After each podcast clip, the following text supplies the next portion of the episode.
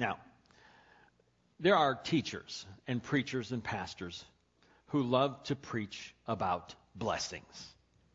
Perhaps you've heard a, a, few sermons about blessings and how God wants to, to bless your socks off.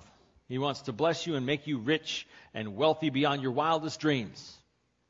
That God wants to give you all kinds of fancy cars and big houses and lots of gadgets. And God really wants to just, just pour out all these material blessings of wealth and, and uh, material blessings of stuff on you. That's not what this sermon is about.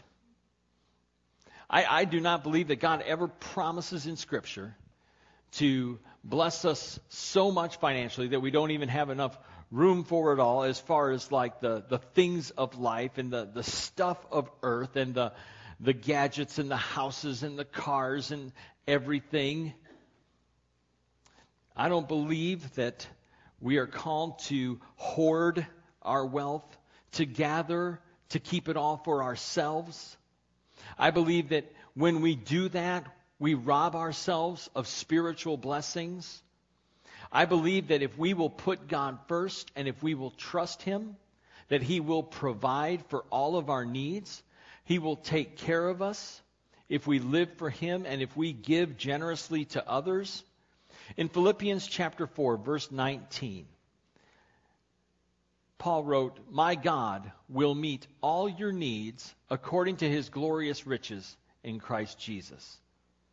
But like I said, if we are greedy and we hoard the things that God has given to us, and we do not return to his kingdom, if we do not uh, generously give to others, then we rob ourselves of, of wonderful spiritual blessings. In Ephesians chapter 1, verse 3, Paul wrote, Praise be to the God and Father of our Lord Jesus Christ who has blessed us in the heavenly realms with every spiritual blessing in Christ. There are spiritual blessings that God promises to give us if we will live lives of generous, generosity. That if we will uh, trust in Him, if we will put our faith in Him, if we will believe Him, God promises to pour out wonderful spiritual blessings in our lives. Things that cannot be measured, Spiritual blessings such as joy and peace, love, these things cannot be measured, they cannot be bought. Forgiveness, they cannot be earned, but these are God's wonderful blessings that He pours out on every one of us. Spiritual blessings. That's what today is about. These spiritual blessings that God has promised to give us if we will live lives of faithfulness to Him. We've been studying the books of 1st and 2nd Peter, and we're in 1st Peter right now in a series we're calling Basic. And we're talking about the foundations of our faith, the, the very basics of what we believe. And today, today's message is called The Blessings. And it's about blessing others and the blessings we receive when we bless other people. The blessings when we, we receive when we persevere through suffering and persecution. The, the blessings we receive from salvation. So today we're talking about the blessings. If you would grab a Bible and turn to 1 Peter chapter 3, we're going to start in verse 8. 1 Peter chapter 3, verse 8. And grab your bulletin and turn to the back page to the handy dandy outline because we have those available to take notes on. Now, there's going to be a lot of notes to take. There's only three blanks, and I'll tell you where the blanks are, but in between the blanks, there's space to, to take notes. And we're going to talk about a lot of scripture, and we're going to talk a lot about uh, who we are to bless and how we are blessed, and we're going to talk about the blessings today. Now, the first blank on your outline is the blessing that comes from blessing others. The blessing of blessing others. Look at 1 Peter chapter 3, and we're going to start in verse 8. Finally, all of you live in harmony with one another, be sympathetic, love as brothers, be compassionate and be humble. Do not repay evil with evil or insult with insult, but with blessing. Because to this you were called, so that you may inherit a blessing. For whoever would love life and see good days must keep his tongue from evil and his lips from deceitful speech. He must turn from evil and do good. He must seek peace and pursue it. For the eyes of the Lord are on the righteous, and his ears are attentive to their prayer, but the face of the Lord is against those who do evil. I believe that the blessings we receive in life, that the blessings we receive, these are, you know, physical, material, financial blessings, the things that we receive in life are to be used to bless others. That the reason that God has blessed us in any way is to bless other people, to bless those who are in need, uh, to bless people in our church family, that God has called us to bless others. We are blessed to bless others. In Genesis chapter 12, verse 2, God makes a promise to Abraham. He says, I will make you into a great nation, and I will bless you. I will make your name great, and you will be a blessing. That God called Abraham, Abraham to be a blessing to other people through the blessings that he would give him. They were not for his own benefit. They were not just so that he could, like I said, hoard them or, or gather them or keep them all to himself. That the reason that God was going to bless Abraham was to bless everybody else. And the ultimate way that he blesses us through Abraham is through Abraham's seed. We'll talk about that in just a, a few minutes. But there are two groups that we are called to bless. Okay? Two groups we're called to bless. The first group is blessing our brothers and sisters in Christ. We need to bless our brothers and sisters in Christ. There are five ways that we do this. The first, we live in harmony with one another. The Greek word for that, that is translated as live in harmony literally means to be like minded. That we are of the same mind. We have the same purpose. We have the same aim. We have the same mission. And that mission, that purpose, that aim, well, you know it. We do it every Sunday. Love God, love others, spread the gospel. That is the purpose that we have in our lives. And we are to be of the same mind, of the same purpose. That we're all working together and living in harmony and working together to build God's kingdom here on earth. To reach out to people and to share with them the good news of Jesus Christ. To share with them the gospel. To share with them the story of salvation to share with them our story and how we came to faith and how we came to salvation. We need to be sympathetic. The Greek word means to suffer with. We need to be sympathetic toward one another. In Romans chapter 12, verses 14 through 16, it says, Bless those who persecute you, bless and do not curse. Rejoice with those who rejoice, mourn with those who mourn. Here's this again live in harmony with one another. But we are to rejoice when our brothers and sisters rejoice. We are to mourn with our brothers and when our brothers and sisters mourn. We are to come alongside one another. We are to love one another uh, as brothers and sisters. We need to feel one another's pain. That we do not suffer alone. We do not suffer by ourselves. We suffer with one another. The third way that we uh, bless others is to love as brothers. The Greek word is philia. It means brotherly love. That's where we get the name of the city of Philadelphia, the city of brotherly love, right? And so, uh, this kind of love is, is for our brothers and sisters in Christ, that we love one another with, with brotherly affection, with sisterly affection. That means we're going to do good to one another. We're going to be kind to one another. We're family. One of the things when we do a, a new members class, um, uh, when Albert and I teach that, we always ask people, you know, how did you get here and, and what do you like about our church? What do you like about our church family? And the thing that we hear over and over and over again is they love the fact that we are a family, that this is a church family with a family atmosphere. That whenever you come in, you feel warm, you feel welcome, you feel accepted, you feel loved. That's what family does. Even family lives far away. Let's say you've got a, a brother who lives in the, in the state of Washington and comes back uh, at uh, Christmas time. What happens when your brother walks in? Oh, it's just him.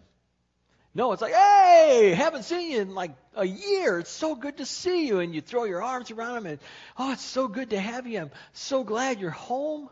It's great to see you. That warm welcome. One of my favorite things are those videos.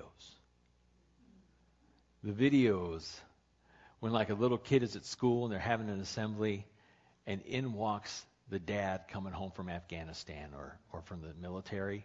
And dad walks in and everybody just loses their mind, you know, you know, and the little kid is like, you know, and there's tears, and you know, it's like, oh man, and there's tears here because you know I'm a softy, and it's like, oh, it's so great that that warm welcome. That's how it should be every time we come into this place and we get together as brothers and sisters. You should have that feeling of you are loved and you are welcome, and we're so glad you're here.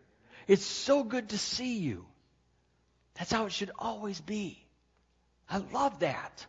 And I love the fact that you love that. And that our, people love that. That's how it should be. It should be like coming home. We are made family by the blood of Jesus Christ. We are made family by his blood. We're brothers and sisters. We need to treat each other that way. The fourth way is to be compassionate. To be compassionate. The Greek word, one of my, my uh, campus minister down at Indiana State, Mark Gallagher, it's his favorite Greek word. It's the Greek word, the Greek word splanchna. Literally means guts or entrails. It sounds disgusting, right? How do you get compassionate from splanchna? How do you get compassionate from guts? You know why? It's because when someone's hurting, have you ever hurt so bad for somebody when you see that they're going through something? They're having a hard time. They're having a bad day. They're, they're going through something. Uh, a loved one passed away or they're going through a breakup and, and it hurts. You see them hurting and it hurts so much that it hurts right here. It's like, I can't believe you're suffering like this and, and I'm suffering right here with you. I'm compassionate. I'm, I'm in your shoes. I'm, I feel what you're feeling, and it hurts me so much. I love you so much that it hurts. That's how we're to love one another. And the last thing is to be humble. You can't do these things without humility. Philippians chapter 2 verse 3 says, "Do nothing out of selfish ambition or vain conceit, but in humility consider others better than yourselves." Consider others better than yourselves. That's what humility is all about. Someone else is more important than me. Everyone else is more important than me. Your needs are more important than mine. In humility, consider others better than yourselves. You can't do these things. Uh, you cannot live in harmony. You can't be sympathetic. Uh, you can't love as brothers. You can't be compassionate without being humble and realizing that others are more important than yourself. The second group, I know I'm, I'm, all over the place with numbers, but the second group, the first group that, we're, that we love, uh, that we bless uh, by blessing others, is our brothers and sisters in Christ. The second group that we bless is we are blessing those who do not believe in Christ. Peter quotes Psalm 34, verses uh, 13 through uh, verses 12 through 17. But I want to read the, the fuller context for you. Psalm 34, 11 through 18. Now, Peter quotes this in uh, verses uh, 10 through 12. This is what it says in Psalm 34, 11 through 18. Come, my children, listen to me. I will teach you the fear of the Lord. Whoever of you loves life and desires to see many good days, keep your tongue from evil and your lips from speaking lies. Turn from evil and do good. Seek peace and pursue it. The eyes of the Lord are on the righteous, and his ears are attentive to their cry. The face of the Lord is against those who do evil, to cut off the memory of them from the earth. The righteous cry out, and the Lord hears them. He delivers them from all their troubles. And this is one of my favorite verses in all of Scripture Psalm 34 18. The Lord is close to the brokenhearted and saves those who are crushed in spirit. The Lord is close to the brokenhearted and saves those who are crushed in spirit. I got any brokenhearted people today? Anybody feel crushed in their spirit? the Lord is close to you. He knows. He sees. He hurts with you. He is close to you. How do we respond? Peter's talking about persecution. He's talking about those who suffer for their faith, who suffer for doing good. How do we respond to persecution? Do we lash out? Do we respond in violence? Absolutely not. What does Peter say to do? He says, Do not repay evil with evil or insult with insult, but with blessing. Because to this you were called, so that you may inherit a blessing. In Luke chapter 6, verses 27 and 28, Jesus said, But I tell you who hear me, love your enemies and do good to those who hate you. Bless those who curse you. Pray for those who mistreat you. This Christianity thing is not for wimps. Okay? This being a Christian thing, isn't easy because I don't know about you, but this is what Jesus calls us to do to bless those who mistreat us, to uh, pray for those who, who persecute you. That's not my first inclination. Somebody's mean to me. Oh, I want to get them. You're gonna be mean to me? I mean, I can be mean right back. I know you're thinking, not you, Sean. You're perfect. not quite. When someone's mean to you, you want to be mean right back. When someone insults you, I gotta, I'm gonna top that one. Your mama so, oh no, no, you didn't. Yeah. We can't respond in that way. We are called to repay evil with blessing. We are called to return curses, uh, to repay curses with blessing, to, in, to repay insults with blessing. Like I said, that is tough stuff. Our first reaction is, I'm going to get you back. I'm going to hurt you, not the way you hurt me, I'm going to hurt you even worse. I'm going to get you. But rather than getting them, we need to repay insult and curses and mistreatment with blessings. And that's hard. But that's what we're called to do. That is what we're called to do. And when we do that, Peter says we will inherit a blessing. Second blank on your outline. And some of you thinking, wait a minute, I already filled in all the blanks. How, how, what, what, what happened? And there's no eraser on my pencil. I don't know what to do. Oh, no. The second blank on your outline, always listen for those words. First blank, second blank, third blank. Second blank on your outline is the blessing of suffering. Yay. Let's talk about the blessing of suffering. Read with me in 1 Peter chapter uh, 3, verses 13 through 17. Who is going to harm you if you are eager to do good? But even if you should suffer for what is right, you are blessed. Do not fear what they fear. Do not be frightened. But in your hearts, set apart Christ as Lord. Always be prepared to give an answer to everyone who asks you to give the reason for the hope that you have. But do this with gentleness and respect, keeping a clear conscience, so that those who speak maliciously against your good behavior in Christ may be ashamed of their slander.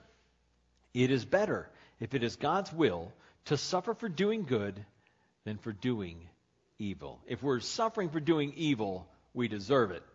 But to suffer for doing good, that's hard. Wait a minute, I was doing the right thing. Why am I in trouble? Why am I suffering when I've been doing the right things? Peter says if it's God's will, it is better to suffer for doing right than to suffer for doing evil. In James chapter 1 verses 2 and 3, James writes, "Consider it pure joy, my brothers, whenever you face trials or suffering of many kinds, because you know that the testing of your faith develops perseverance." That when we are tested, when we are tried, and, and James is writing to people undergoing persecution. That was the test of their faith, was the persecution. And when you're going through a test of persecution, it is hard to rejoice. It is hard to be glad. It is hard to celebrate. It is even harder to persevere. To say, no matter what's going to happen, I'm going to keep going. I'm going to press on, and I'm going to persevere through this persecution. But that is exactly what we're called to do even if we're doing what is right, we still may suffer at the hands of the wicked. Remember that Jesus Christ is the Lord. He sees what you're going through, He knows what you're going through. And we have to do what He did. Because what did Jesus do? When they were crucifying Him, when they were beating Him, when they were mocking Him and insulting Him and spitting upon Him, what did He do? he prayed a blessing on them. Father, forgive them. He prayed a blessing over those who were mistreating him and beating him and killing him. He is our example. He is the one we follow. He is the one. We do what he did. We bless those who persecute us. We bless those who mistreat us. We bless those who insult us. Even when we're doing the right thing and we suffer, know that Jesus suffered and he never did anything wrong. Ever. Look at there in 1 Peter Verse 15. But in your heart, set apart Christ as Lord. Always be prepared to give an answer to everyone who asks you to give the reason for the hope that you have, but do this with gentleness and respect. When you do something, when you, when you do the right thing, people may wonder, what's wrong with you? We live in a world where people just constantly seem to be doing, uh, obsessed with the wrong things. But when we do the right thing, we're going to stand out. Like Cherish was talking about what they want to teach kids at camp this summer, what they're going to teach kids at camp. Standing out, doing the right thing when everybody else is doing the wrong thing. Not conforming to the pattern of this world, but doing what God has called us to do. Doing the right thing. And when we do that, we're going to stand out. And people are going to be like, what's, what's different about you? Why are you so different? Or if you suffer uh, persecution and you respond by bless, with blessing, people will really wonder what's wrong with you. When we don't respond the way people think we should respond, but rather we bless those who persecute us, bless those who cause us suffering. What is going on with you? Be prepared to give an answer for the hope that you have. What is your testimony? From what has Christ saved you? I used to be in drugs, man. I used to be an alcoholic. I used to be uh, a Satanist. I used to do this. I used to do that. Not me. I, I'm completely innocent. I must repent of my lie now. Um, what has God saved you from? You may say, "Well, I, really, I've never kind of, I've never done much of anything. I've been pretty much a good person my whole life." Okay, what has Christ kept you from? Maybe that's your testimony. Maybe you don't know the heartache. Maybe you don't know the pain of, of making bad decisions. What has Christ kept you from? You know what? I never did that stuff, and I'm glad I never did because I never had a hangover. Good for you. That's great. I never known the pain of, of, of doing the, the things that other people do. That's what Christ has kept you from. That's your testimony. And that's awesome. What is your testimony? What has God saved you from? What has God kept you from? Be prepared to share it with others so that they can come to faith in Christ. So that they can say, you know what? I got to have some of that. I got to know this Jesus that has changed your life. Be prepared to give an answer for those who ask you. We don't do it with a mean spirit. Well, everybody knows that. We don't do it in an obnoxious way. We don't do it in a conceited way. We don't do it as in a condescending way. Well, for a pagan like you. We do it with gentleness and respect. And if we suffer and persevere through the evils of persecution, God promises that we will inherit a blessing. The third blank on your outline is the blessing of salvation.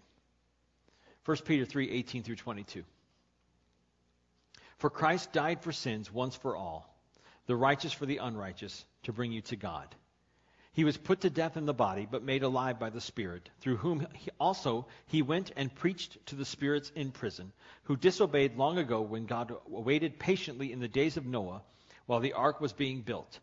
In it, only a few people, eight in all, were saved through water. And this water symbolizes baptism that now saves you also. Not the removal of dirt from the body, but the pledge of a good conscience toward God. It saves you by the resurrection of Jesus Christ, who has gone into heaven and is at God's right hand with angels, authorities, and powers in submission to him. This is the ultimate blessing. Jesus died for our sins. He died to bring us to God once for all. Did away with the sacrificial system. And for that, I'm very grateful. Because if I had to offer sacrifices all the time, I'm kind of squeamish. And if, you know what I mean?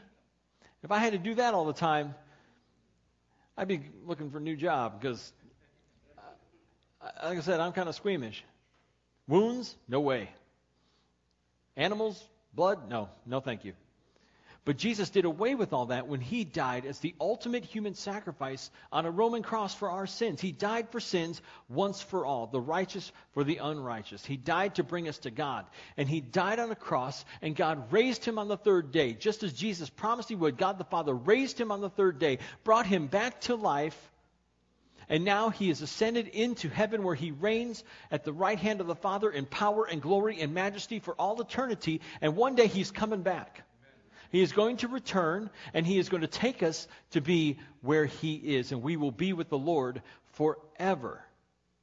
Now, you may be wondering, what in the world is Peter talking about in verses 19 and 20? What is this all about? This, uh, he went and preached to the spirits in prison who disobeyed long ago while God waited patiently in the days of Noah while the ark was being built. I'll tell you right now, okay, I looked it up. I was reading commentaries. Scholars have no idea. They don't know. What is this all about? But the best guess, okay, the, the thing that, the best explanation that I read that, that makes sense to me, and again, this is just me, uh, the best explanation that I see um, is that uh, in the days of Noah, there were fallen angels. They're called the sons of God in Genesis chapter 6. And uh, they were smitten with the uh, daughters of earth, uh, with the women of earth. They were smitten with the beautiful women at the time, and they married them, according to Genesis chapter 6. And uh, when God, when they uh, either died or were taken away, God judged them and sent them to a place of torment until judgment day. When Jesus died and was resurrected, uh, he went, it says, and preached to the spirits in prison. These are those sons of God, those fallen angels that are kept in uh, a place of torment. And it, okay, and you might come up to me after the service and go, "Can you explain that again?" I will not be able to do this. Okay, I because I'm not that smart. Um, anyway. Uh, uh, Jesus went and he preached to these spirits in prison. Now, what did he preach to them? What, what was he saying to them? What would he? He preached victory. His ultimate victory over the, the grave, over death, over sin. He went and proclaimed that he was the victorious one to them. He didn't get them out of this prison, this place of torment. He didn't go to preach the good news that they might repent. He went and preached victory. His victory, his ultimate victory over the grave, over sin, over death. That is what my best guess, my best explanation that I read, and I read about four different explanations of this passage, that's the one that makes the most sense to me. Um, if you want more information on it, I can make photocopies and give them to you. You can read it and try and figure it out for yourself. But like I said, that's the one that makes most sense to me. Peter talks about Noah and the ark and, and he points to baptism. He uses this story as an illustration to point to baptism. And he says that uh, it is through baptism which we are saved. Now, the NIV does kind of a poor job, I'll be honest, does kind of a poor job translating verse 21. So I want to show you a better translation uh, from the uh, English Standard Version uh, of 1 Peter 3.21. It says, Baptism, which corresponds to this, the flood, now saves you not as a removal of dirt from the body, but as an appeal to God for a good conscience through the resurrection of Jesus Christ. Peter uses the illustration of Noah and the flood to explain something very important about salvation. Noah was saved in the ark as he passed through what? Water. He was saved in the ark as he passed through the waters of the flood. We are saved, according to Peter, we are saved when we pass through water the waters of baptism. We are saved when we are baptized. In Acts 2:38, what does Peter say? Repent and be baptized, every one of you, for the forgiveness of your sins, and you will receive the gift of the Holy Spirit. Right? Repent and be baptized, every one of you, for the forgiveness of your sins, and you will receive the gift of the Holy Spirit. We are saved when we put our faith and trust in Jesus, when we accept God's offer of salvation. And how do we accept his offer of salvation? Through by His grace, through faith in Jesus Christ, when we repent from sin, confess Him as Lord, and are baptized. That is God's plan of salvation. That is the biblical plan of salvation. That is what God calls us to do. We are saved by God's grace through the power of the resurrection of Jesus, and it is through baptism that we make this appeal to God for a clean conscience, and God responds by cleansing our conscience and forgiving us all of our sins. And then He blesses us with the Holy Spirit. Again, another blessing. We receive this wonderful blessing of the Holy Spirit in our hearts, and we have the wonderful blessing of a promise of eternal life with God the Father and Jesus Christ in heaven for all eternity. These are the wonderful blessings that come from uh, surrendering your heart, surrendering your life to Jesus Christ. And we will spend eternity with God and with Jesus, with the Holy Spirit, with we will be with them forever and ever and ever. And that's an amazing blessing. Knowing that this life is not all that there is. Knowing that at the end of this life, when you take your last breath on earth, you will take your first breath in heaven. And you will spend eternity with Jesus. My guy, Rick. I call him Rick. His name is Rick Warren. Anyway, uh, I don't know him. He doesn't know me, but he doesn't know that I call him Rick. So anyway, Rick, uh, I spend I, most several Saturday nights I spend uh, watching uh, the the live feed from Saddleback Church in California. Uh, I love the worship that they do, and I, I like listening to Rick speak. And so one of the things that he said once that really affected me. I've said it before, but I love this is that the, the seven or eight decades that we get on this planet are nothing, nothing compared to the trillions of decades that we will spend in Christ's presence in heaven. That's awesome. We will be with him forever and ever and ever. That is a blessing, and it's better than one of these. I have two challenges for you today. Two challenges. The first challenge is if you've never accepted Christ as your Savior, is to do just that. To accept God's free, gracious offer of salvation. And you accept it by putting your faith in Jesus, repenting from sin, confessing Him as Savior, and by being baptized by immersion. If you've never done that before, then today is the day. Now is the time. God is waiting for you to receive His grace. And you can do that today. Don't wait any longer. Don't put it off any longer. You don't know what's going to happen. You could walk out, get hit by a, a bus, and I pray that that doesn't happen, but you just don't know. Don't wait any longer. Don't put it off another day. If today is the day, let's do it today. Water's warm, clothes to change into. We'll move those flowers so people can see you. We'll do that. That's how we roll. If you've never accepted Jesus as your Savior, today is the day. The second challenge if Jesus is your Savior, make him your Lord. Make Christ your Lord. 1 Peter 3:15 says, "In your hearts set apart Christ as Lord." Make Jesus the Lord of your life. He needs to be the Lord of my life. He gave his life for us that we might give our lives to him. He's got to be more than just a savior. He's got to be Lord. And when someone is Lord, when he, that means they're in charge.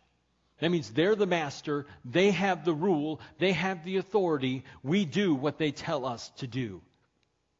We must be fully devoted and fully surrendered to the lordship of Jesus Christ. If he is not Lord of all, then he is not Lord at all. He must be Lord of everything. So the question I have for you today is Jesus your Lord and Master? Are you submitting to Him? Are you surrendering your life to Him each and every day? Are you taking up your cross daily and following Him? Because it is only, it is only when we are completely sold out to Him that we can truly know the joy of the blessings.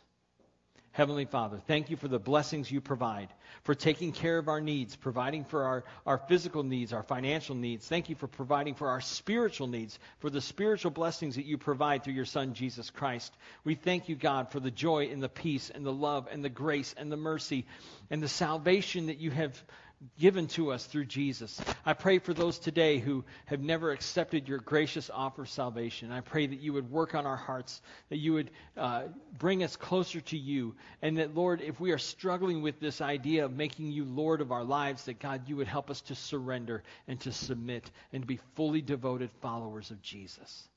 Thank you for the many blessings. Thank you for all the blessings. May we use what you have given to us to bless others. God, help us in our weakness and give us strength to overcome. We pray these things in Jesus' name.